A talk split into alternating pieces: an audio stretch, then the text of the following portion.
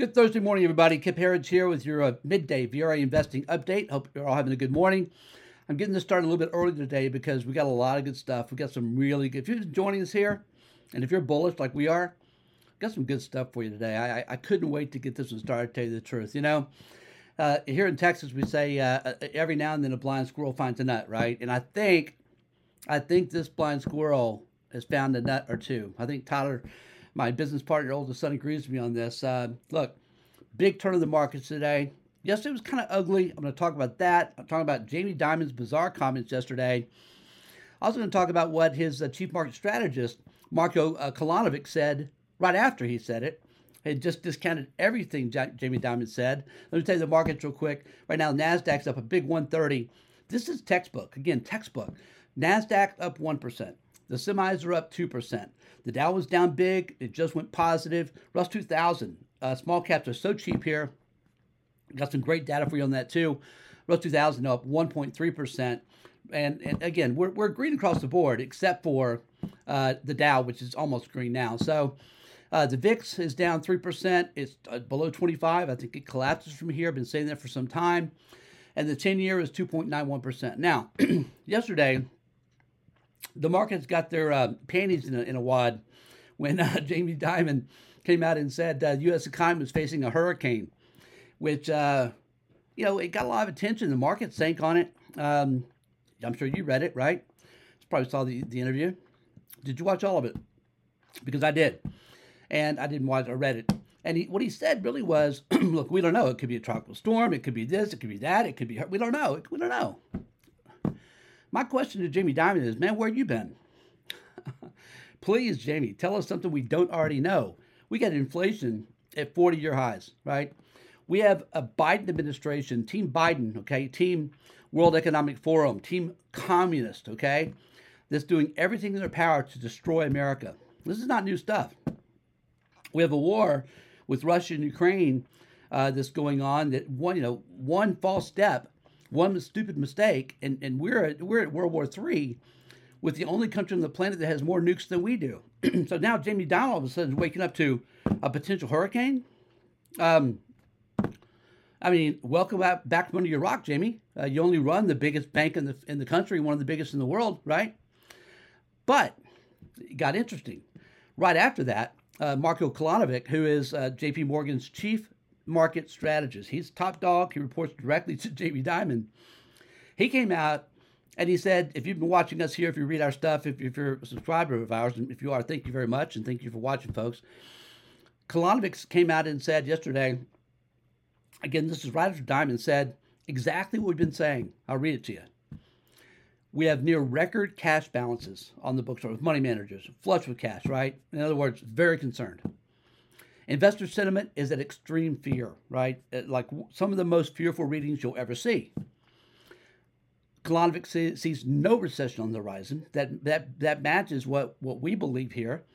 And again, our top uh, economist that we follow, better than Kolanovic for sure, is uh, Ed Hyman at Evercore, who has done this 50 years, best in the business, low key guy. You know, does, not on TV all the time at, at, at Evercore and just but he's a real rock star. He's a rain man. You know, he's really the guy.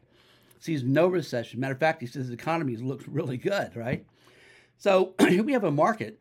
We've already had three again three bear markets in four years. This one was because of fears of a recession and because of Fed rate hikes, etc. But what if we don't have a recession? I want to hang with Kolanovic for one, one point. He also said something interesting.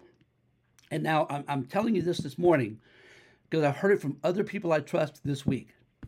Kolanovic says, and I'm going to I'm going to read it the way he wrote it.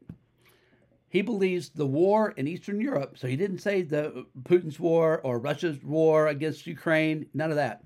He calls it the war in Eastern Europe. That's exactly what it is. Which could have been prevented had this criminal oligarch president puppet Zelensky simply said, "You know what? We're not going to join NATO. Not going to do it." Boom, guess what? Russia doesn't invade. Um, and if they, you know, try to get rid of some of the Nazis that they, they have in the country, that might help too.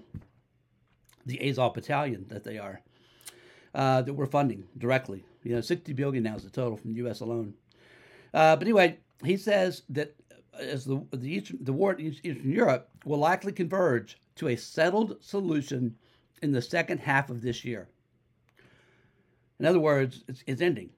Now, this matches again what I've heard from people that I respect and trust more than anybody else that Ukraine is getting their heads handed to them. This is no secret, unless you're reading the propaganda from Fox News or Wall Street Journal or you know any of the other propaganda networks here in the U.S.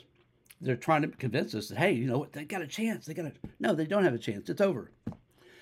And the only way out of this for Ukraine to save any face at all, and without destroying the entire country, is to come to a brokered agreement. Kolanovic believes that's going to happen in the second half. I believe that's going to happen. People I trust believe it's going to happen. So the tea leaves point to this happening.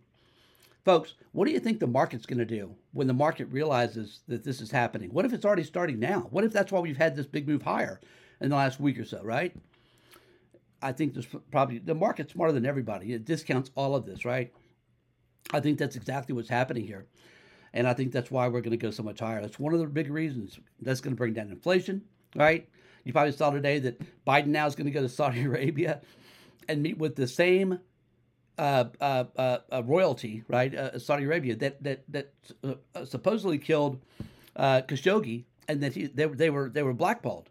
They, they, they, they, you would never meet with them. And now because oil prices are so high and Biden can't bring himself to drill more here, he's going to try to beg Saudi Arabia and Russia to give more oil to bring gas prices down because Democrats know it's they're already going to get brutalized, right, come November. But with gas prices soaring and, and, and food prices soaring, against this is all it's all tied together, right? And of course the war, uh, it's going to be brutality come November. You know, that can't get here soon enough, right?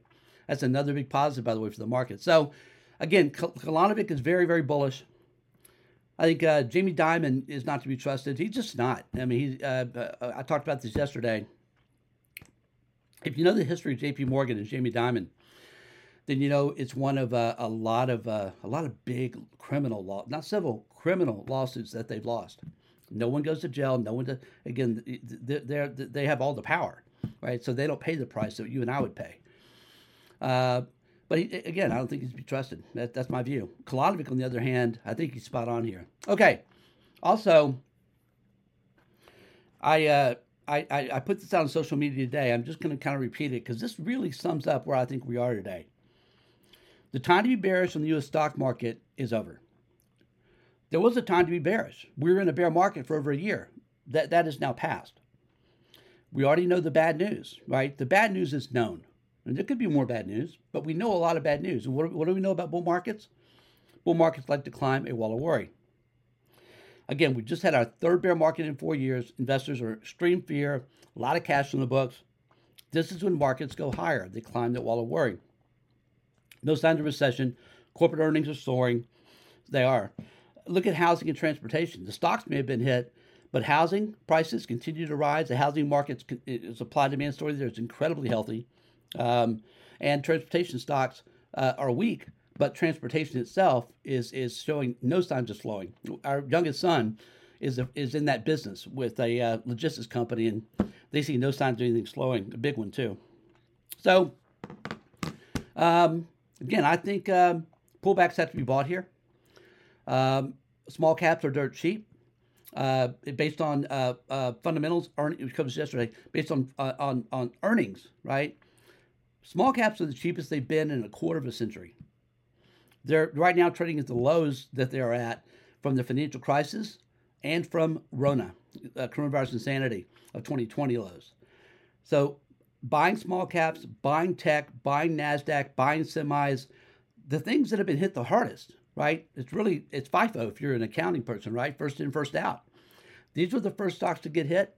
They're the first stocks now to lead the way higher. FIFO. All right, folks. Uh, hope you're having a great day. Uh, Nasdaq's up 133 again. Russ 2000 up 1.3 percent. Um, by, we're buying pullbacks. I think that's a smart money play here. Have a great day, folks. Always appreciate you watching and and uh, and uh, uh, come and join us anytime at, for two free weeks. Check it out.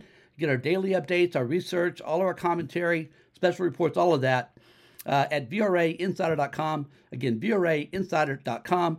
We'll see you back here again tomorrow at the close of the podcast, and of course, again tomorrow morning about the same time. Have a great day, everybody.